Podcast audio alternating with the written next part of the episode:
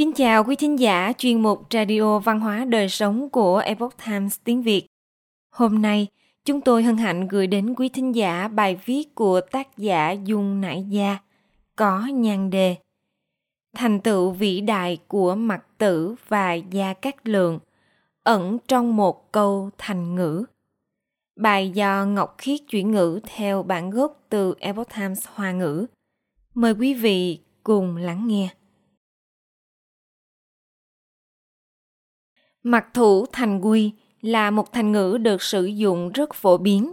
Ngày nay thường dùng để chỉ những người xem trọng tính bảo thủ, không tìm kiếm sự đổi mới tiến bộ. Cũng có ý nói người như thế sẽ bị đào thải và thay thế bằng những thứ mới. Tuy nhiên, nếu nhìn lại nguồn gốc của câu thành ngữ mặc thủ thành quy này, chúng ta sẽ tìm thấy trí huệ uyên bác của hai nhân vật có lai lịch trong lịch sử là Mặt Tử và Gia Cát Lượng. Thuận theo dòng chảy lớn của lịch sử, mặt thủ thành quy càng ngày càng bị con người đem ra sử dụng với ý nghĩa tiêu cực. Thành ngữ mặt thủ thành quy được cấu thành từ hai điển tích mặt thủ và thành quy, có nội hàm phong phú, lịch sử hình thành cũng vô cùng xa xưa. Mặt thủ chính là mặt địch chi thủ. điện cố mặt thủ bắt nguồn từ câu chuyện của mặt tử thời chiến quốc. Lúc bấy giờ, học vấn và danh tiếng của mặt tử vô cùng hiển hách. Ông không chỉ là nhà tư tưởng lỗi lạc, mà còn là một nhà chiến lược quân sự tài ba. Chủ trương của ông là kim ái phi công.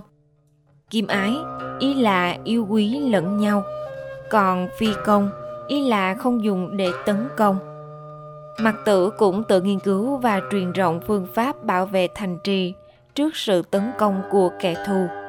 Trong cuốn Mặc tử có ghi chép lại rằng Lúc bấy giờ Mặc tử nghe tin nước sở muốn tấn công nước Tống.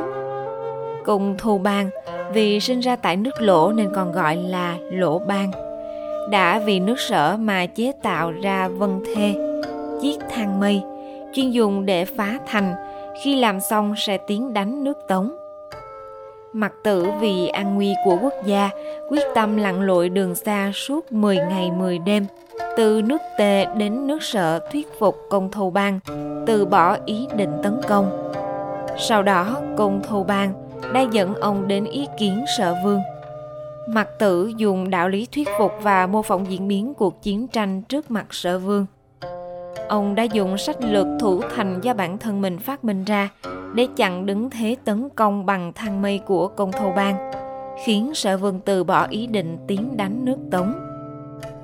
Lúc đó, mặt tử trải chiếc áo choàng của mình lên trên bàn, tượng trưng cho đô thành nước Tống, lấy gỗ vụn và thẻ tre làm vũ khí thủ thành, tổng cộng biến hóa chiến thuật đến 9 lần. Công thâu bang đều bị mặt tử ngăn chặn, Đến lúc vô kế khả thi rồi, thế mà vẫn còn rất nhiều sách lược phòng thủ của mặt tử chưa dùng tới.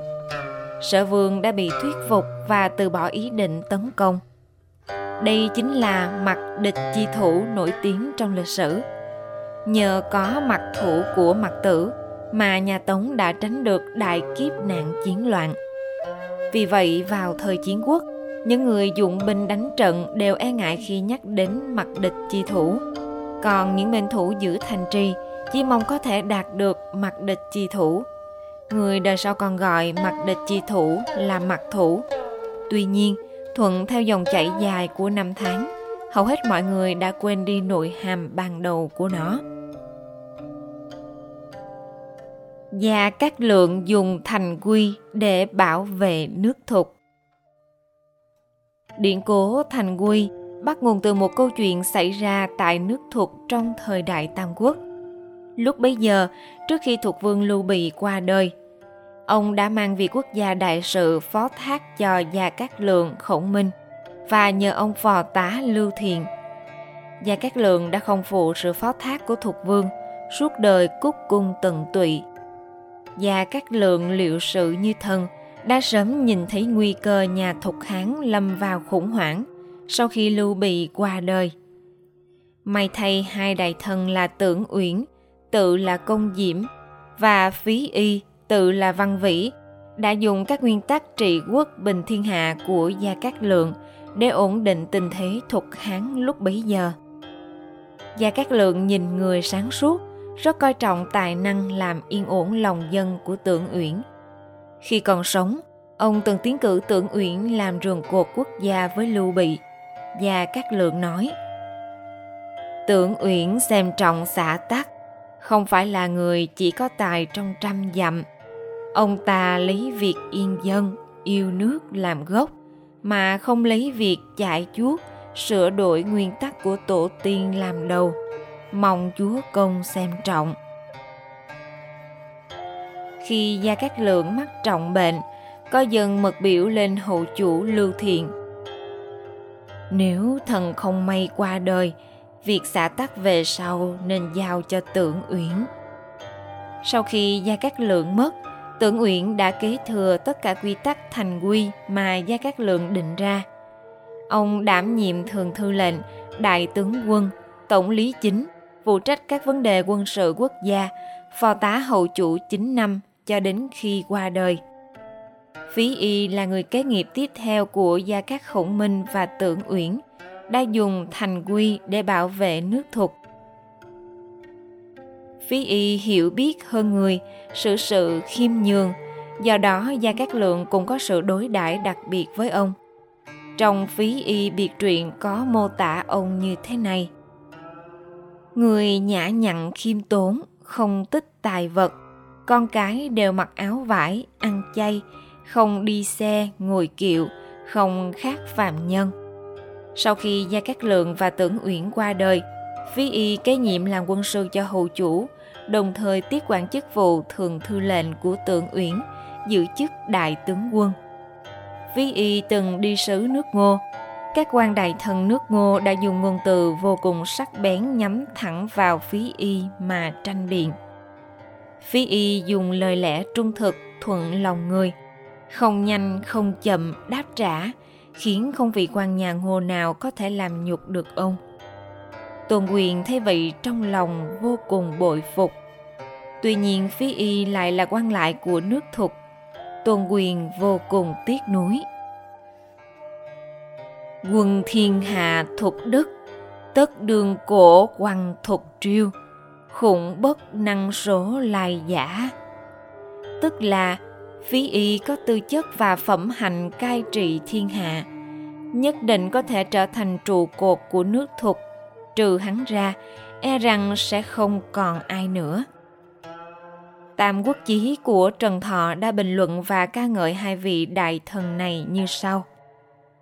Tưởng uyển chính trực có uy trọng, phí y hào phóng mà bác ái. Tuân theo mà không sửa đổi các quy tắc thành quy do gia cát lượng đề xướng, giúp an định, biên cương ban giao hòa hảo có thể thấy, chính sự tuân thủ theo mặt thủ thành quy này đã cho phép nhà thuộc hán duy trì mối quan hệ giao ban với các nước láng giềng và ổn định biên cương trong hơn một thập kỷ sau cái chết của Lưu Bị và Gia Cát Lượng. Sau này, mặt thủ và thành quy được kết hợp lại thành thành ngữ mặc thủ thành quy. Con người hiện đại hầu hết đều nghĩ rằng mặc thủ thành quy có nghĩa là cổ hữu vào các quy tắc cũ mà không chịu thay đổi.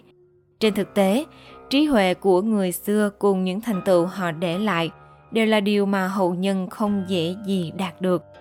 Mặc thủ thành quy có thể giúp người tuân theo nó đứng vào vị thế bất khả chiến bại. Thuận theo sự phát triển của lịch sử, nội hàm của các thành ngữ cũng đã có những thay đổi đáng kể. Chỉ bằng cách tìm hiểu nguồn gốc của chúng – chúng ta mới có thể hiểu được nhiều ý nghĩa thâm sâu, ẩn chứa trong đó quý thính giả thân mến, chuyên mục radio văn hóa đời sống của epoch times tiếng việt đến đây là hết để đọc các bài viết khác của chúng tôi, quý vị có thể truy cập vào trang web epochtimesviet com cảm ơn quý vị đã lắng nghe, quan tâm và đăng ký kênh Xin chào tạm biệt và hẹn gặp lại quý vị trong chương trình lần sau. Kính chúc mọi điều bình an và tốt lành đến quý vị cùng người thân.